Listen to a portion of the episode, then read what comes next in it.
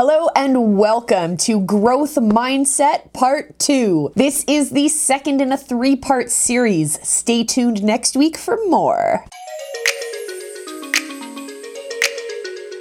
Hi, my name is Coach Molly and welcome to my channel. If you're new here, thank you so much for checking out this video. I really hope you get some value out of it. I also hope you subscribe, hit that bell icon, and take a chance on pushing yourself forward. Here at Three Pines Leadership, we strive for balance in all aspects of our life. We know that each of us has a gift, a light to shine on the world, and maybe you haven't uncovered your gift, or maybe you're standing in the way of shining your light on the world, but regardless, if you want to change the world for the better, this is the place for you. Did you know there are two types of mindsets? A fixed mindset and a growth mindset. In a fixed mindset, people believe their qualities are fixed traits and therefore they can't change. These people document their intelligence and talents rather than working to develop and improve them. They also believe that talent alone leads to success and effort is not required. Alternatively, in a growth mindset, people have an underlying belief that their learning and intelligence can grow with time and experience. And when people believe they can become smarter,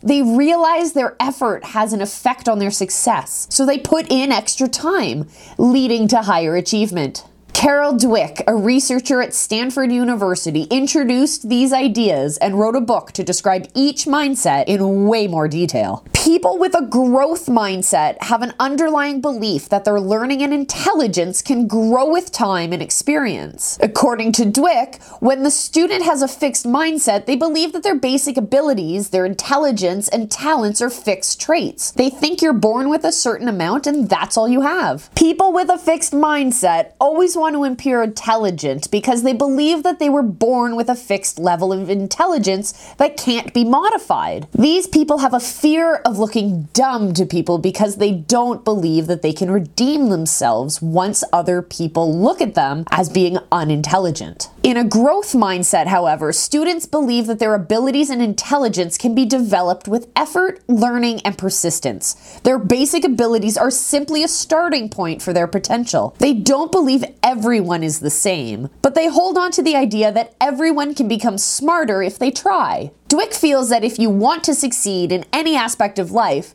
then you need to find a growth mindset. Today, not only will we be talking about the difference between a fixed and growth mindset, but next week we'll also be covering the 17 principles that will help you build habits that will help develop that kind of a growth mindset. So let's start with the big question. Why is mindset important in developing positive habits? Your fixed beliefs about you will hold you back from making positive change. If you have a trait that you believe cannot be changed, such as your intelligence or your weight or your bad habits, you will avoid situations that could possibly be uncomfortable or that you think are useless. On the other hand, you embrace the idea that your habits are static, and then that belief will be the critical first step in creating actual change in your life. Whether it's building a new skill, learning a new language, or breaking a bad habit, having the growth mindset will help you form that belief that you are 100% capable of accomplishing any major goal. Check back next year, which is really just next week,